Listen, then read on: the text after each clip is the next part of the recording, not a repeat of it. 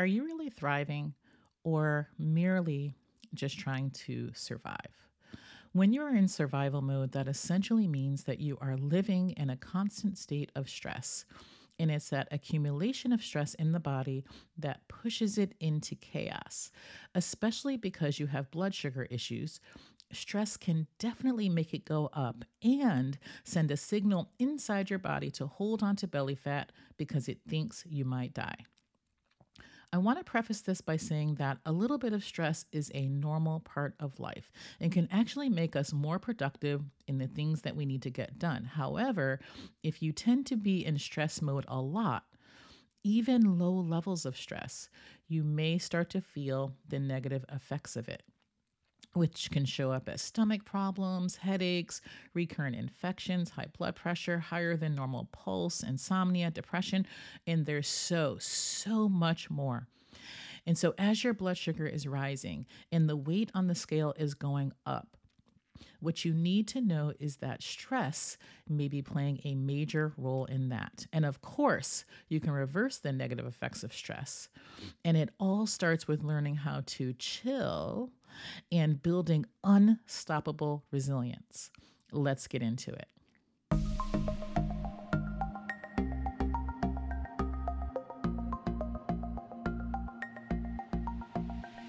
Hey guys, welcome to episode four of the Transform Your Prediabetes podcast, where I am on a mission to help women over 50 to discover some new and different ways to approach their prediabetes and weight loss issues and to transform their health so that they can live well and thrive. So, I'm your host, Michelle Gordon Canning, and I am so happy to be back with you today.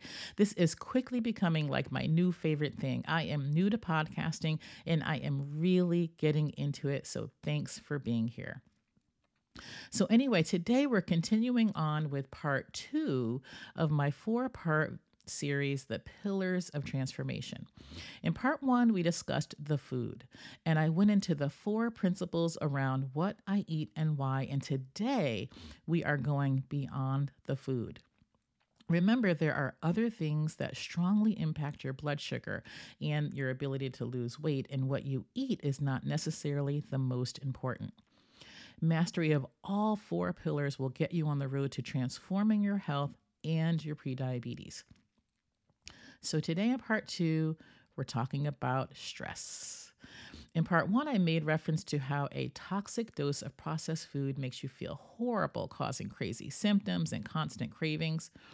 Well, stress is the same. When our dose of stress outweighs our ability to recover, we're in big trouble. If you're unable to fine tune how you perceive and address the stressors in your life, it can sabotage everything that you're trying to do to improve your health. So, to start off, I just want to get into a little bit of physiology so that you can understand how the stress plays out. So, there's something in your body called the autonomic nervous system, which connects your brain to the organs in your body and regulates your bodily functions without you even thinking about it, such as with your heart rate, your breathing, your blood pressure, digestion, just to name a few. And there are two parts to this system. One is called the sympathetic nervous system, also called fight or flight, because it kicks in when you're faced with a life threatening situation.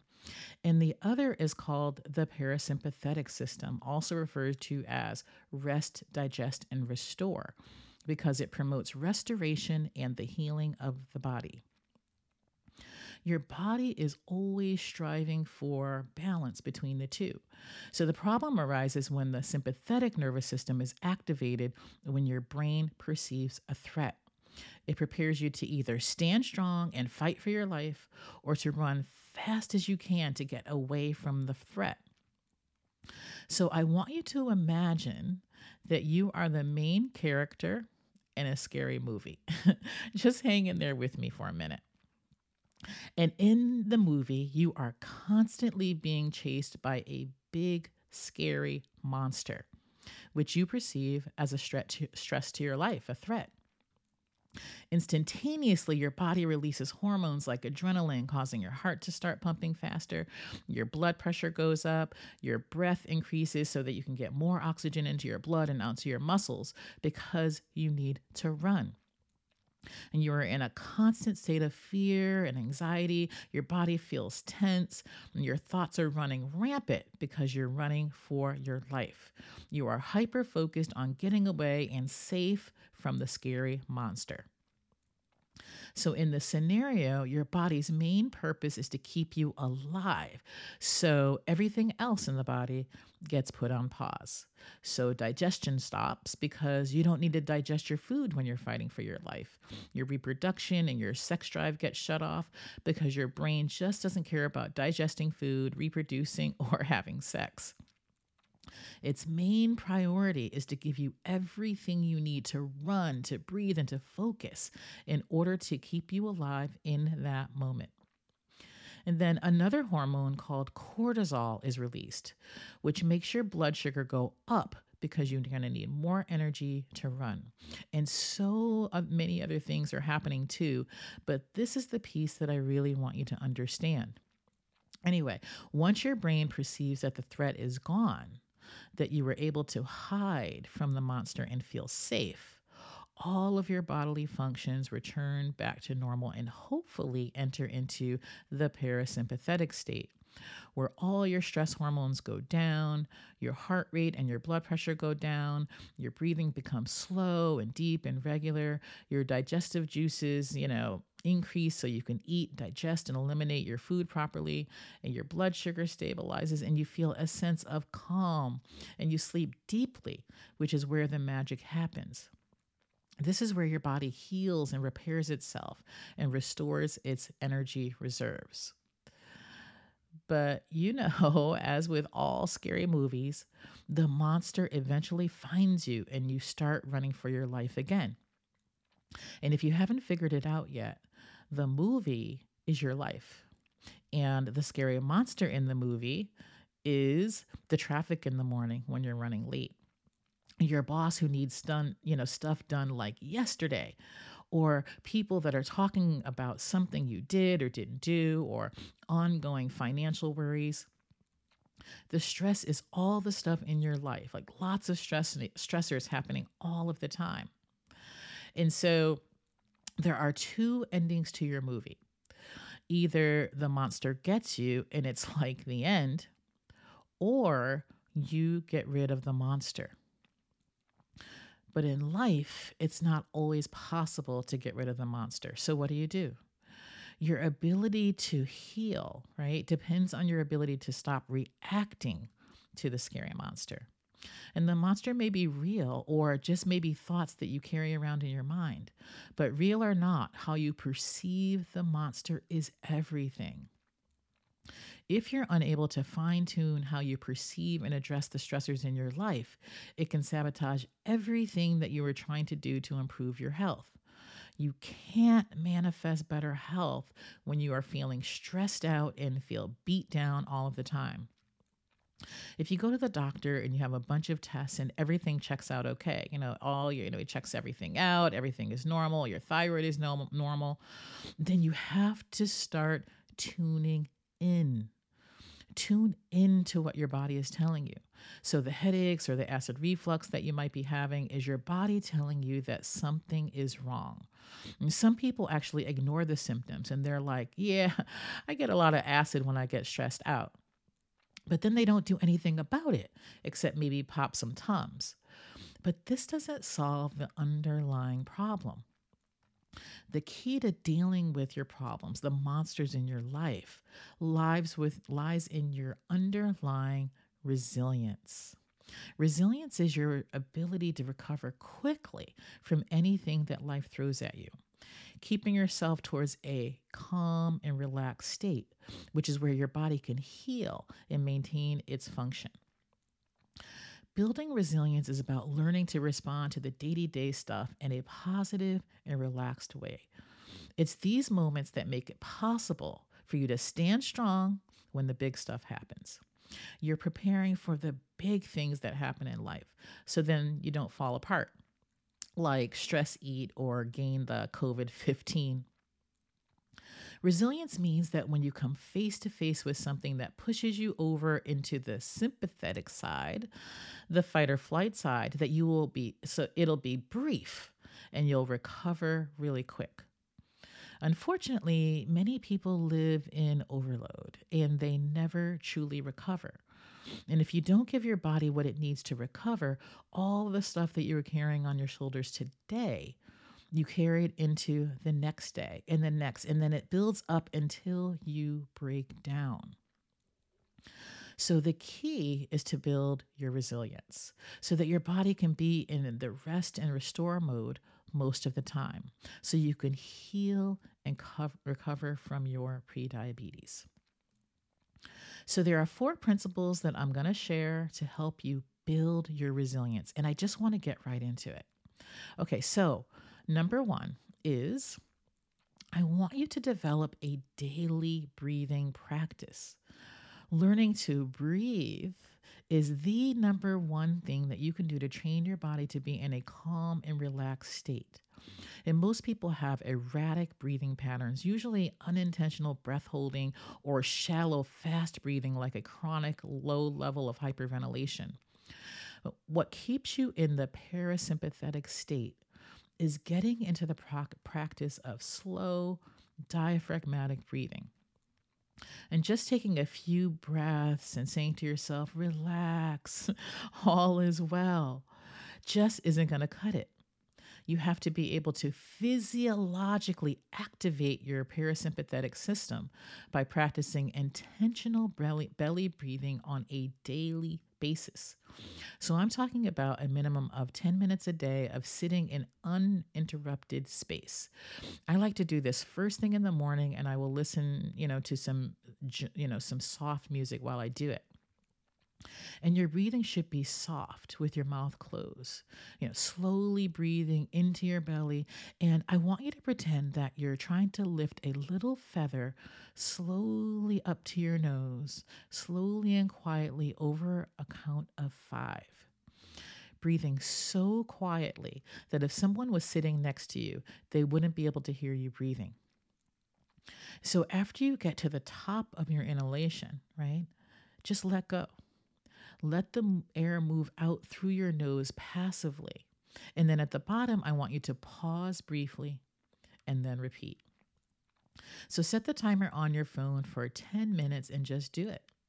And when I first first started doing it, I would simply just like count my breaths, right? Sometimes my mind would wander, and I just started counting the breaths to keep me in the moment. And you really have to do this daily over time to really reverse the negative effects of stress. And I'm telling you, this is life changing. I've had patients who come into the office with anxiety and palpitations, and I challenge them to do, you know, 10 minutes of breath breathing, breath training, essentially, for 30 days. And they always come back saying that it really, really helped them. Okay, next principle. Principle number two is to learn to respond and not react. When we're faced with the daily stressors in life, right, you're going to want to learn how to respond in a controlled and relaxed way to maintain your calm. And many people just react to situations sometimes all day, every day. And this causes that hormonal response in the body, that fight or flight response. So, whether it's the traffic or someone cutting you off on the freeway, you know, to dealing with people at work or an argument with your partner, I want you to realize that these are situations, right, that are triggers, right? They're triggering that fight or flight response in your body and all that comes along with that. Even if you don't feel a dramatic effect like your heart pounding, right? You know when somebody's really affecting you, right? And how you feel. And this is a low level stress response where the fight or flight response is turned on all of the time and it's wreaking havoc on your body behind the scenes. And when your stress level hormones are high, and I'm talking about cortisol here, not only does your blood sugar go up, but cortisol increases your appetite and it makes you crave comfort foods and feel good foods. And these foods are filled with salt, sugar, and fat. And that's why when we're stressed, we reach for a cookie instead of a piece of broccoli. When you react, you are in survival mode. Like you are personally under attack. So we go on the defense like instantly, right? We react to situations in an emotionally charged way, unconsciously and without thinking. And then once we calm down from that fight or flight state, we almost always wish we, we could have handled things differently. So these monsters are always going to show up in your life. Things are going to happen. So instead of reacting and creating stress in your body, learn to respond. You have to over, you know, overpower your typical knee-jerk reaction by first becoming aware that a stressful event is happening and then take a breath. This is where deep breathing or other breath holding techniques like box breathing come into play, right? Where you breathe, you hold your breath, and you breathe and you hold your breath. When you do this, you can immediately stop the fight or flight reaction in its tracks so that you can then respond in a controlled and well thought out way. Your response will be more logical and you'll make better decisions. And after you do this, right, after the event is over, you will feel proud about how you handled things. So identify your triggers. What and who is pushing your buttons and prepare for your response. You can also look back at previous events in your life and decide how you will respond if it happens again. And this is definitely a process. If you have been reacting all of your life, this is just going to take some time. You just want to keep practicing so that you can start to close the gap between reacting and responding, right? Until it becomes second nature. I love this quote by Viktor Frankl where he says, between the stimulus and response, there is a space. And in that space is our power to choose our response. In our response lies our growth and our freedom. So, the more you can close that space between reacting and responding, closing that gap, the more at peace you will be. So I want you to look at these daily triggers as invitations for your transformation, right? Helping you to gain a sense of control and, you know, not letting anything hijack your control, right? Or hijack the calm and peace in your life. And don't let anything or anyone hijack your integrity, right? And lose sight of the person that you want to become. Because every time you do, you are not only losing your power, you are making yourself vulnerable to the effects of stress. So learn to respond and then let it go. Just let it go. Okay, so moving on to principle number three, which is identifying the people in your life who can support you in moments of stress. So, who are your people?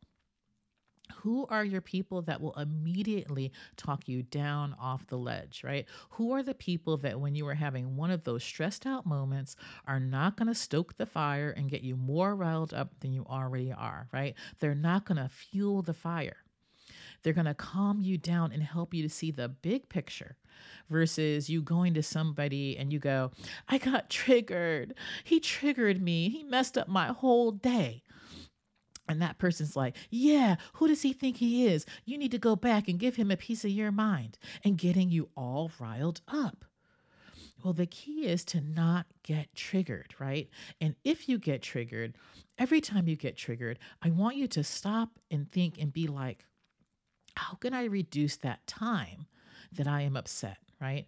And as you do, it gets shorter and shorter, and you keep closing the gap and closing the gap until eventually when you get triggered by that particular thing, it's not going to faze you. And if it does, it's only going to be for a hot minute. And then you'll be right back on track. So do not ever let someone trigger you and give them your power. And this is a work in progress, right? I really try hard not to get triggered. And most recently, someone triggered me, right? After I shared some information with them. And uh, it, it really upset me, right? Just because of the nature of our relationship. And um, so I called my big sis, Dolores, who has been my rock for my entire life. So she's my person. So whenever I'm on the ledge, she's the one who talks me down. So I went to her and I told her about this, and I'm all riled up and I'm telling her what happened and I'm giving her all the details. And she calmly says to me, Dude, you knew that was going to happen. So why would you expect anything differently? Right? Why are you letting yourself, you know, why are you letting this get to you and get you all riled up? And it immediately made me stop. I was like, OMG, I, I'm expecting something from someone who can't, you know, relate to me in the way that I would like them to. And it's never going to happen. And I know this. Or why am I getting upset about this? Why am I letting this get to me?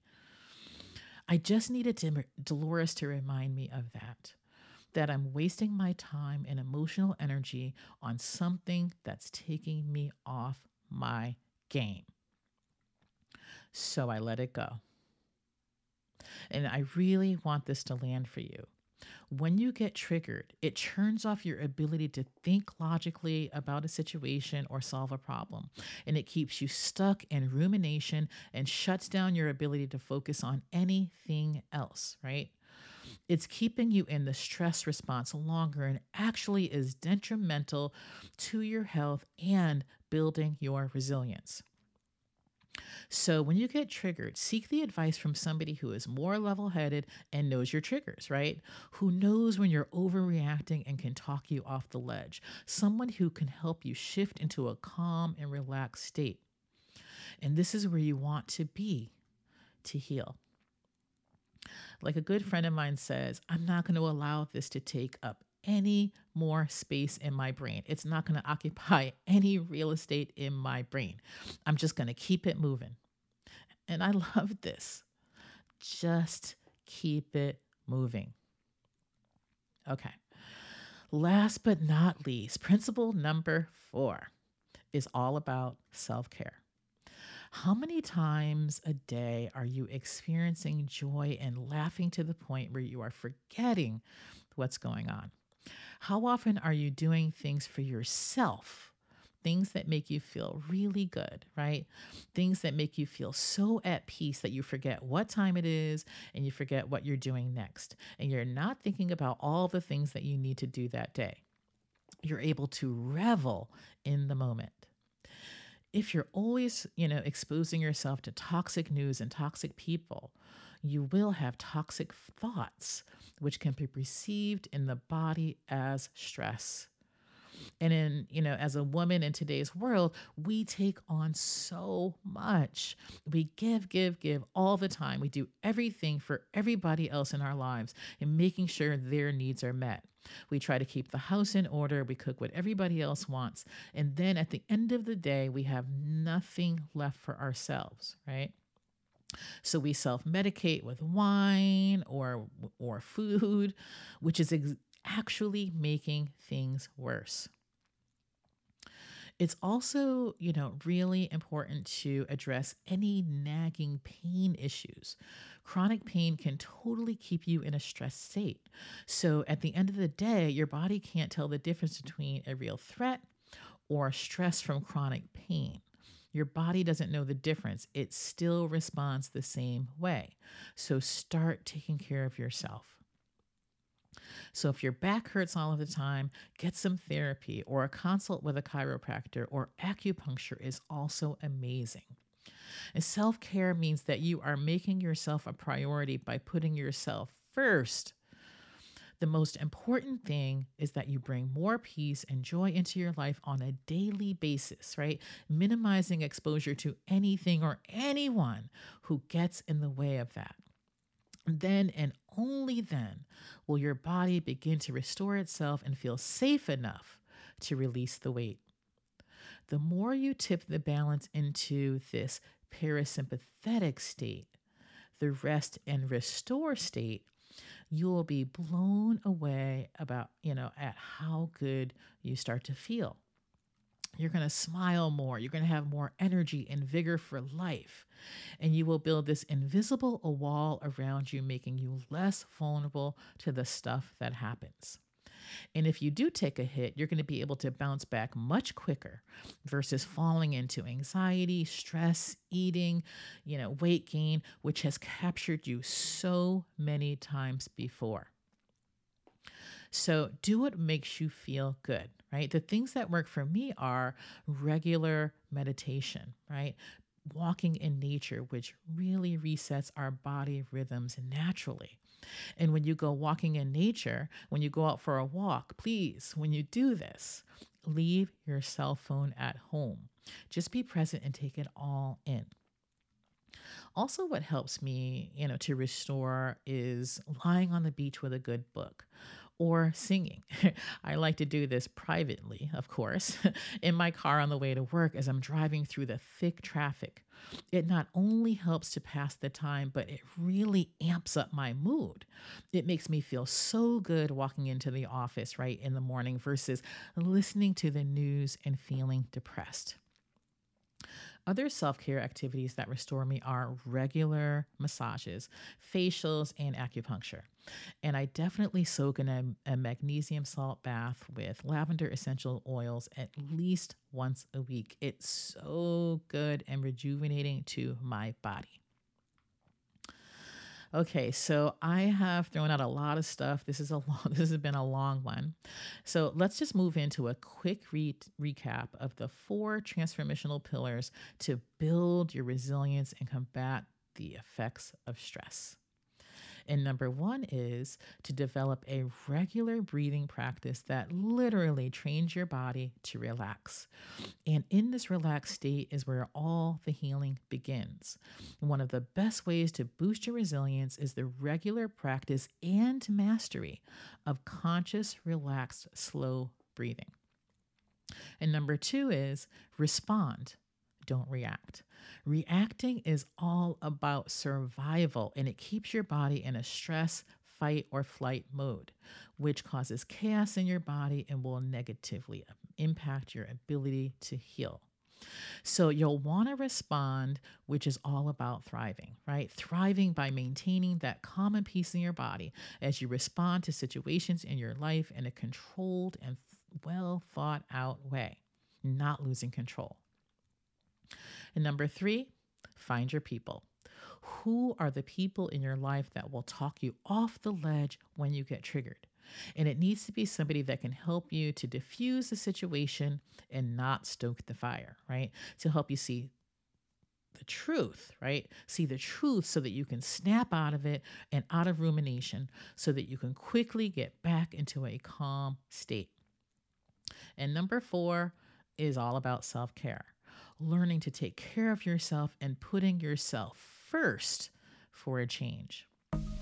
And doing the things that bring you joy and pleasure.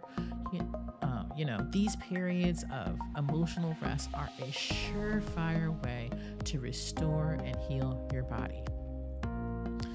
So, I just really want to thank you for taking the time out of your day to listening to this podcast. If you are enjoying the content, right, and you find value in it, please share it with other women who you think it could help. And subscribe on iTunes so that you don't miss a beat. Until next time, have a transformational day.